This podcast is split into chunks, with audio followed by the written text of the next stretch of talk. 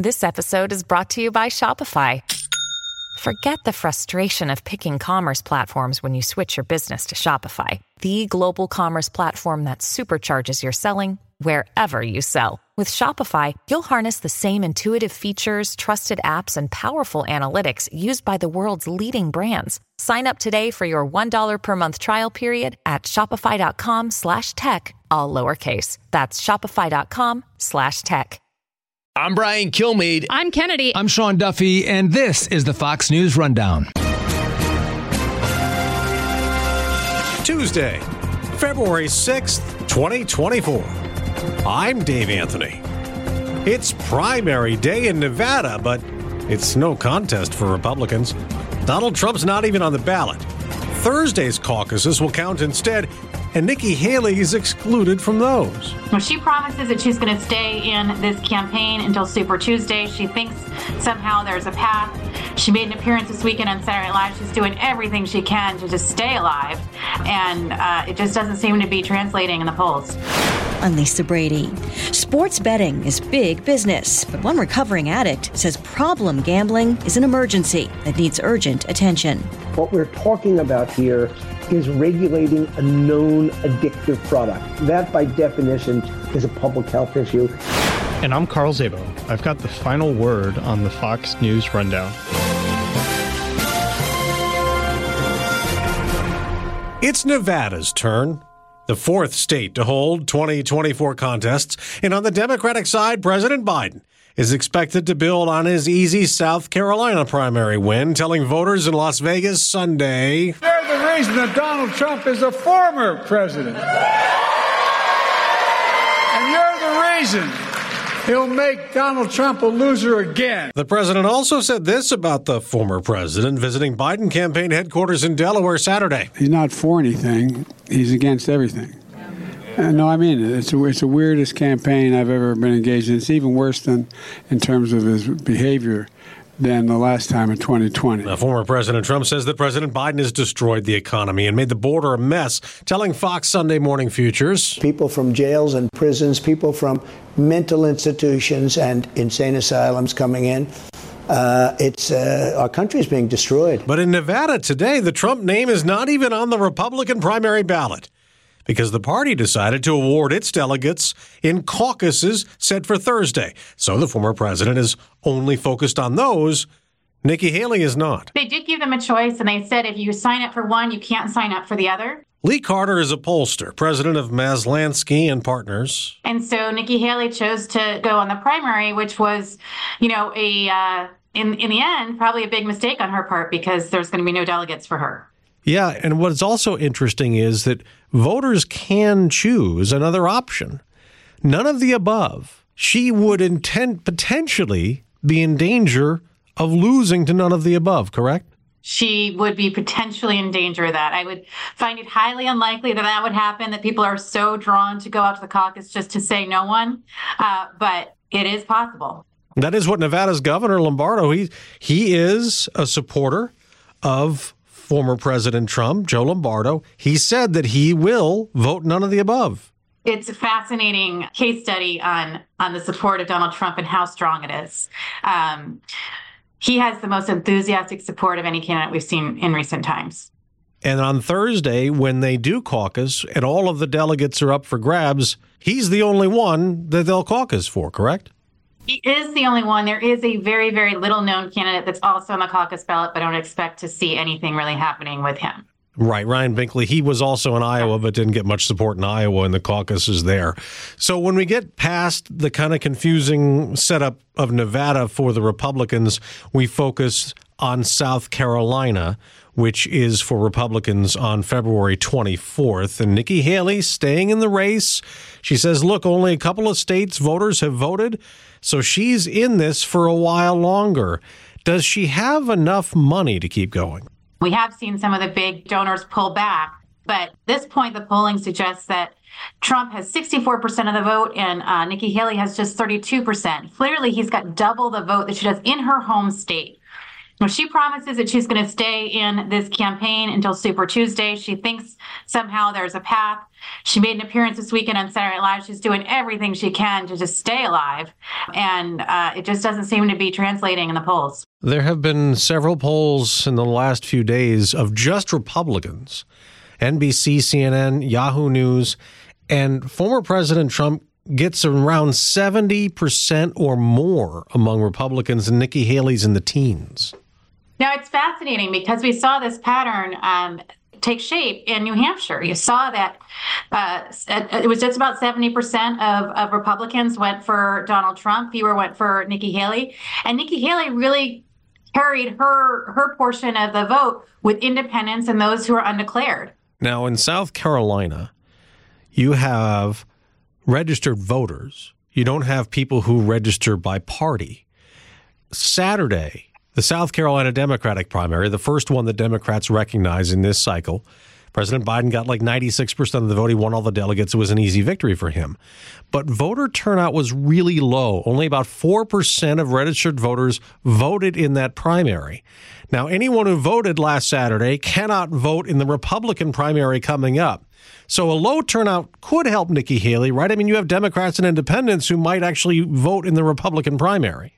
Joe Biden made a really big deal about South Carolina going first. I don't think this is good foreshadowing for Joe Biden and voter turnout moving forward. Now, Let's talk about what this means. I think, as your question was really about what this means for Nikki Haley in the primary. Well, sure, it certainly does mean that she could have a better chance of overperforming the polls than what we're seeing. Um, but I'm just not sure, based on all the other polling that we've seen, that it's going to translate into her getting close enough. She'd have to double where she is in the polls in order to to win South Carolina, and I just can't see that happening. Nikki Haley used to be the governor in South Carolina, and she campaigned in Charleston yesterday. We're going to close the gap.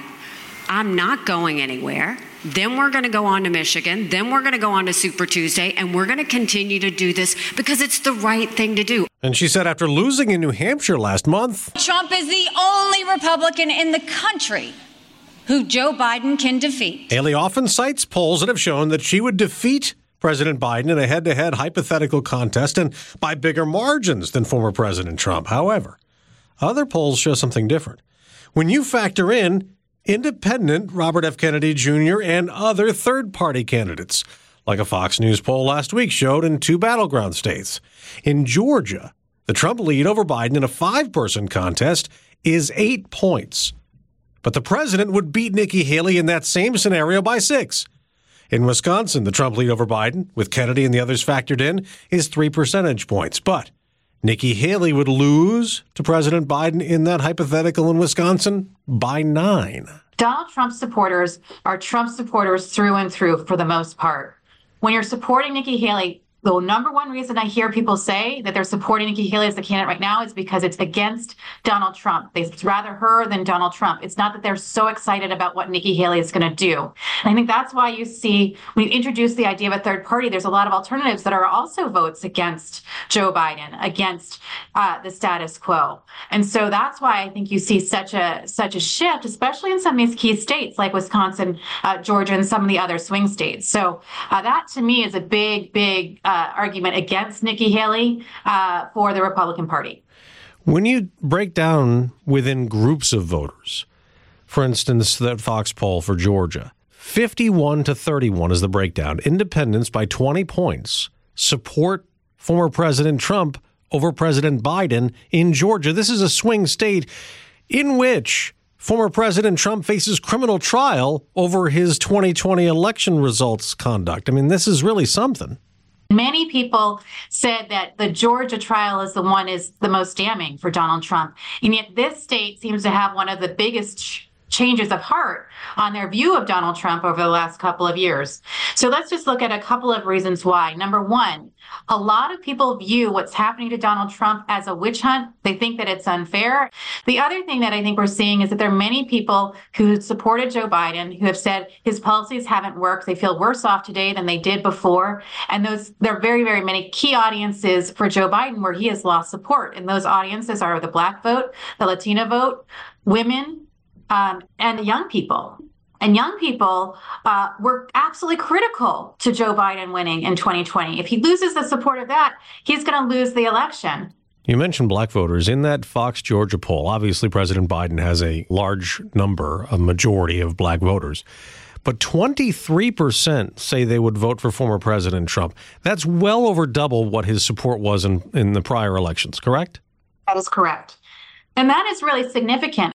You look at trends, there's a lot of people who have said that there's the Republican Party has not been necessarily the party that represents minorities, um, and that we're seeing a shift. We're seeing a big shift right now, and doubling uh, your polls in just a, in just one cycle, I think, is a significant and seismic shift, and we're seeing that across a couple of key constituents. Hispanic voters seemingly more open also to former President Trump, which I think a lot of Democrats can't understand because they claim that he is uh, against immigrants, that he's biased against them, that he's, you know, when he brings up and he says that they're poisoning the blood, that they're trying to portray the former president as bigoted against a, uh, a lot of these immigrants. But with overall Hispanic voters, that may not be working.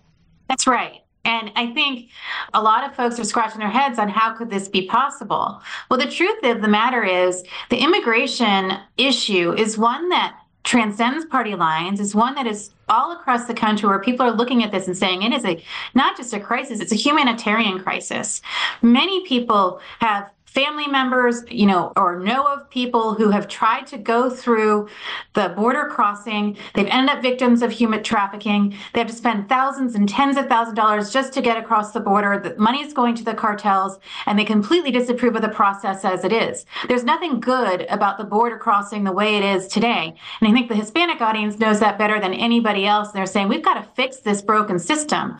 I want to ask you about a silver lining that some Democrats see in polling. Even though President Biden may be behind in a lot of surveys in a head to head hypothetical rematch with former President Trump, if there's a Trump conviction, he has four criminal trials looming. If there's a Trump conviction, when people are asked if you would vote for him with a conviction, the numbers change, don't they? Hypothetical questions, though, I find to be really, really difficult. It's like asking somebody, Are you going to go to the gym on November 5th of next year? You don't really know the answer.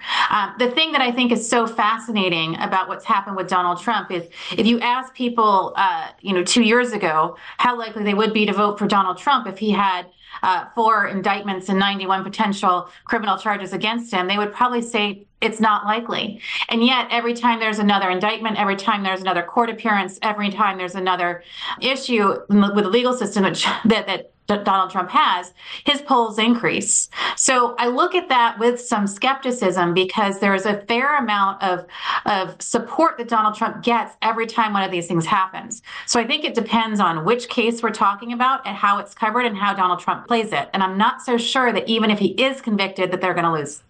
Yeah, support that, for him. I mean, some of these polls show his his support gets down to like twenty percent.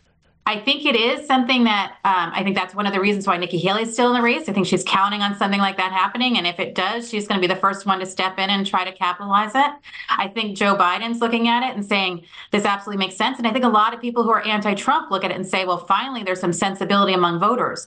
But I'm not so sure that people are as rational as, as those polls would suggest. I think people are much more emotional about this issue uh, than the polls, the well, polls are, are letting us think. Well, we have a lot of uh, voting and a lot of those court cases to come still as we have the voters in Nevada going to the polls on Tuesday. Lee Carter, pollster, president of Maslansky and Partners, thank you so much for joining us. Anytime. Thanks for having me.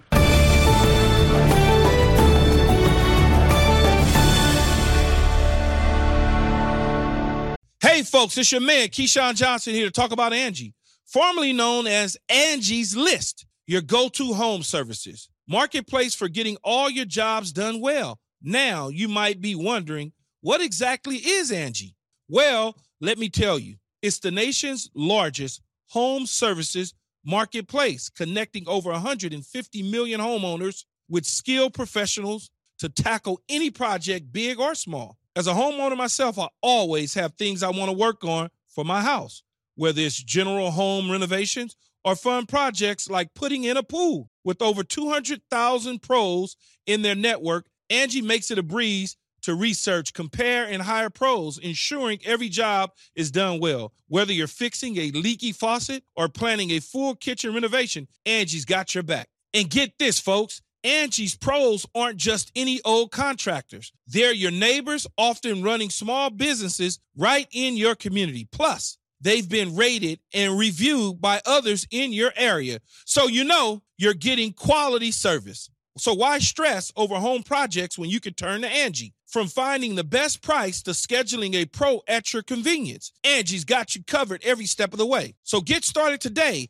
at Angie.com. That's Angie.com or download the app today to get started on getting all your jobs done. That's Angie, your trusted ally in home services. Jason in the House, the Jason Chaffetz podcast. Dive deeper than the headlines and the party lines as I take on American life, politics, and entertainment. Subscribe now on FoxNewsPodcast.com or wherever you download podcasts. This is Carl Szabo with your Fox News commentary. Coming up.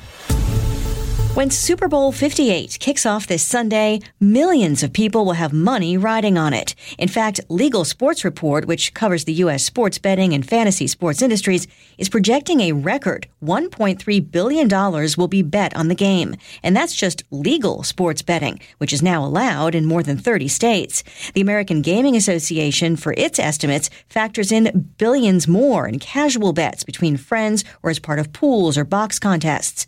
But for some people, sports gambling is a costly problem in more ways than one. We aren't the fun police. We aren't here to tell people how to spend their disposable income.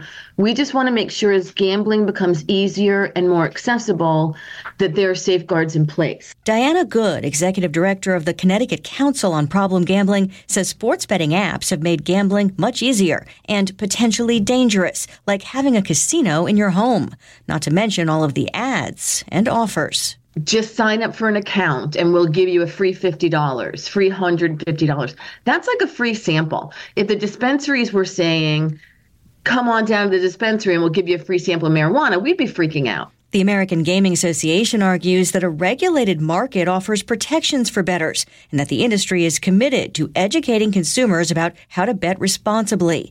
But not every aspect is regulated, and when gambling becomes an addiction, it can lead to tragedy, taking whole families down with it or even suicide.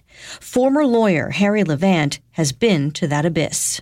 I made my first bet when I was 14 years old went to the casino for the first time when I was 16 years old. He's now a certified gambling counselor, public health advocate, and primary therapist for Ethos Treatment Center. There are a lot of things I understand about gambling disorder now that I didn't understand at the time. It would take me 30 plus years plus a horrific downfall to really understand through my work in recovery. But I guess the short answer to the question is that I am a gambling addict in recovery. I made my last bet on April 27th, 2014, and survived a near suicide attempt that same night.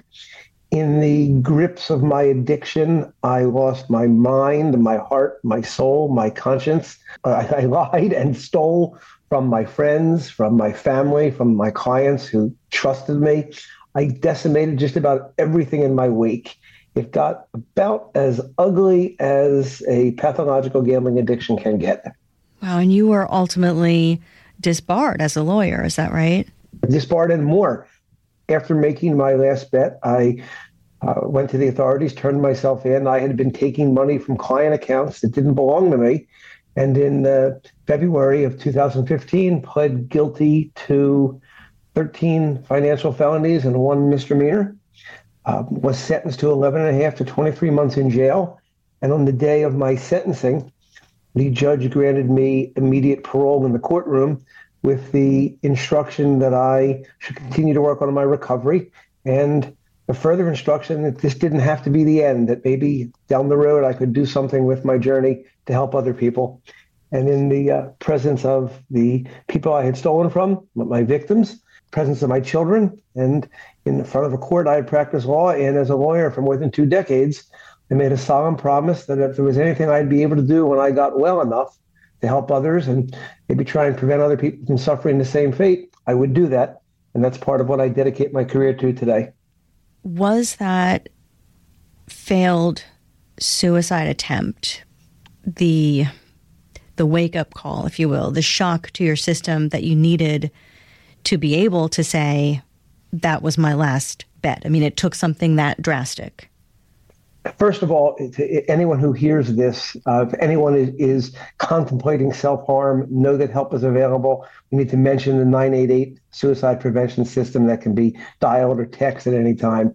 Um, I don't know that it's quite that simple. Um, when one is stuck in the grips of a pathological addiction the way mine was, it it's a series of things. Um, but I will point to the fact that while I was attempting to take my life, I was sitting at a desk in a, a, gorgeous hotel room in Atlantic City, New Jersey, trying to write a note to my children to sort of explain that which could never be explained.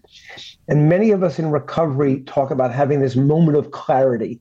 Not everyone has it, but I certainly did. While I was trying to write that note, I realized I didn't want to die my addiction wanted me to die. It was done with me. It had taken my heart and my mind and my soul and my conscience. It would live on. I'd be gone. And there was something about that recognition and trying to write the note to my kids that made me pick up the phone and call some friends for help.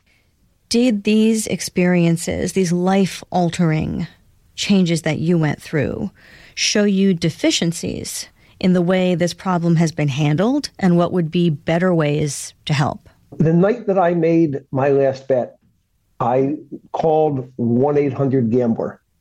And as unwell as I was, and I was about as impaired as a person can be and still be standing up, I'll never forget what they told me. They told me that night on April 27th, 2014, we can pay for about five sessions for you to meet with a gambling counselor, but that's all we really do. What we do is we work with the gambling industry to help them spot people who might have a problem. And at that moment, as unwell as I was, I put in the back of my mind something was very wrong here. The people who are supposed to be advocating for folks who are struggling are working hand in hand with the industry. It didn't make sense to me. It would be a number of years before I really dove headfirst into this. I went to rehab, had to deal with my legal issues, worked in treatment with an addiction psychologist for better part of four years because with all with most addictions, the the, the gambling is the symptom. The problems lie much deeper, and I, I worked on those things. But ultimately, I found myself very privileged to be accepted to LaSalle University in Philadelphia for a master's in their uh, professional clinical counseling program. And when I started studying for a master's in counseling to become an addiction therapist, I started to really research the what's called the responsible gaming system, which is the gambling industry's approach to this. Have there been changes between what you discovered then and a decade later? What's happening now? Unfortunately, very few. If anything, uh, what we see now with the explosive growth of online sports betting and in many states online casino gambling, the states and the gambling industry continue to push this, well, just be responsible narrative, putting the onus back on the individual and directing attention away from the addictive nature of the online gambling products. And science has known since 2013 that gambling is a full fledged addiction, just like heroin and opioids and tobacco and cocaine and alcohol. So, this idea of putting the onus on the end user and not looking at how the product is distributed is inherently dangerous. It's a risk to public health. What are some practical changes then that you would like to see happen in terms of helping people if it is taken from a public health standpoint instead?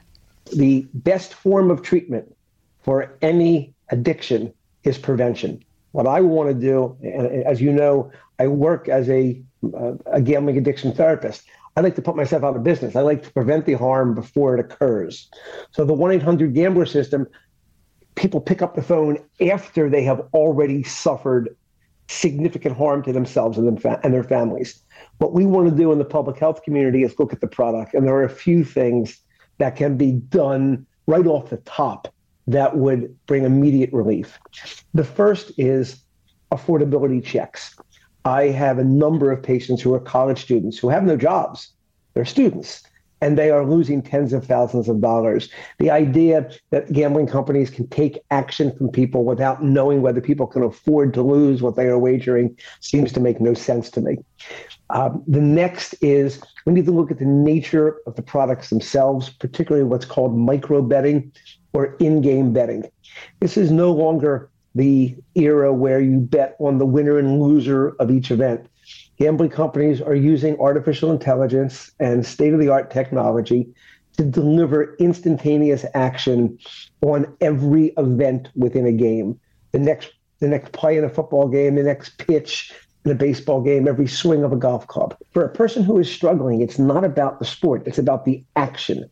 Gambling disorder is about the way the product makes people feel. And what the gambling companies are delivering with this micro betting is a non-stop course of instantaneous access to action. The sport doesn't matter, it's the access to the action. People are betting on table tennis from Russia.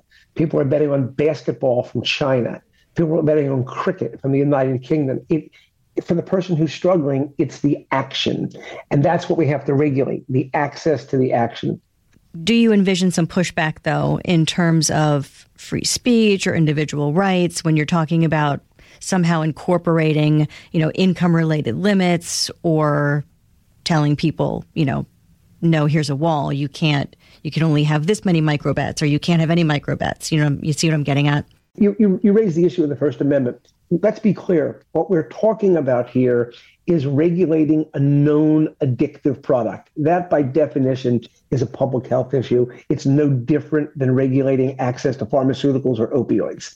With gambling, one of the most serious things that has taken place and the biggest risks to public health is that the industry and its partners, both in the media and in sports, and frankly in state government, have normalized this product and children are being exposed every single day, every time they turn on a television or open a computer. You can't watch a sporting event any longer without being bombarded with not only gambling advertising, but gambling talk and actual talk of how to make bets. So you're hoping, it sounds like, that the government will step in, or are you hoping that enough pressure for government intervention will perhaps encourage the apps to change their behavior? These aren't behavior of apps. These are behavior of companies that look have a responsibility to try and make as much money as they can for their shareholders and others. However, all of that, what they call revenue, is actually losses by you and others, the public. Revenue means money lost by the public. So while I would welcome any conversation with any gambling industry executive at any place at any time, I'm not optimistic that they will self regulate. I think this is going to be a combination of Congress having to be involved on a national level because the industry is up close to $100 billion in losses by the public a year. I think it's going to have to be the role of the courts where citizens bring lawsuits seeking to establish an actual duty of care on the part of the industry. Something's going to have to be done. It's so it's all of those things and more that I'm working towards. Harry Levant, gambling counselor, public health advocate, thank you very much for your time. It's been my pleasure.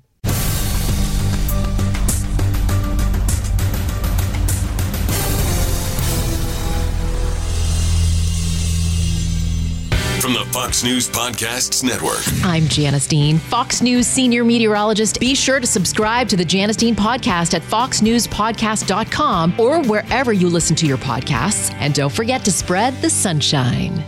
Subscribe to this podcast at foxnewspodcasts.com. It's time for your Fox News commentary. Carl Szabo. What's on your mind?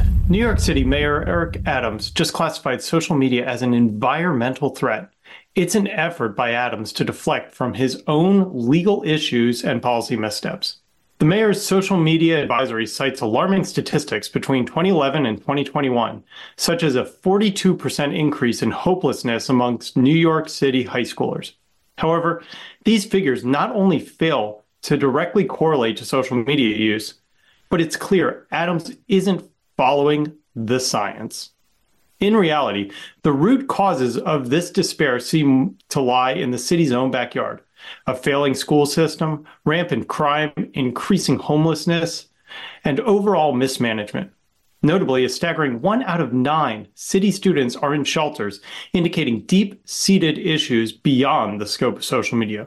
The phrase environmental toxin used by Adams is a misnomer. Unlike genuine environmental toxins, research shows that social media is not inherently harmful. In fact, organizations like the American Psychological Association acknowledge social media's mental health benefits. Social media, much like television, can be beneficial within certain parameters, and it is the primary role of parents or guardians to set those boundaries for their children, not the government or Adams.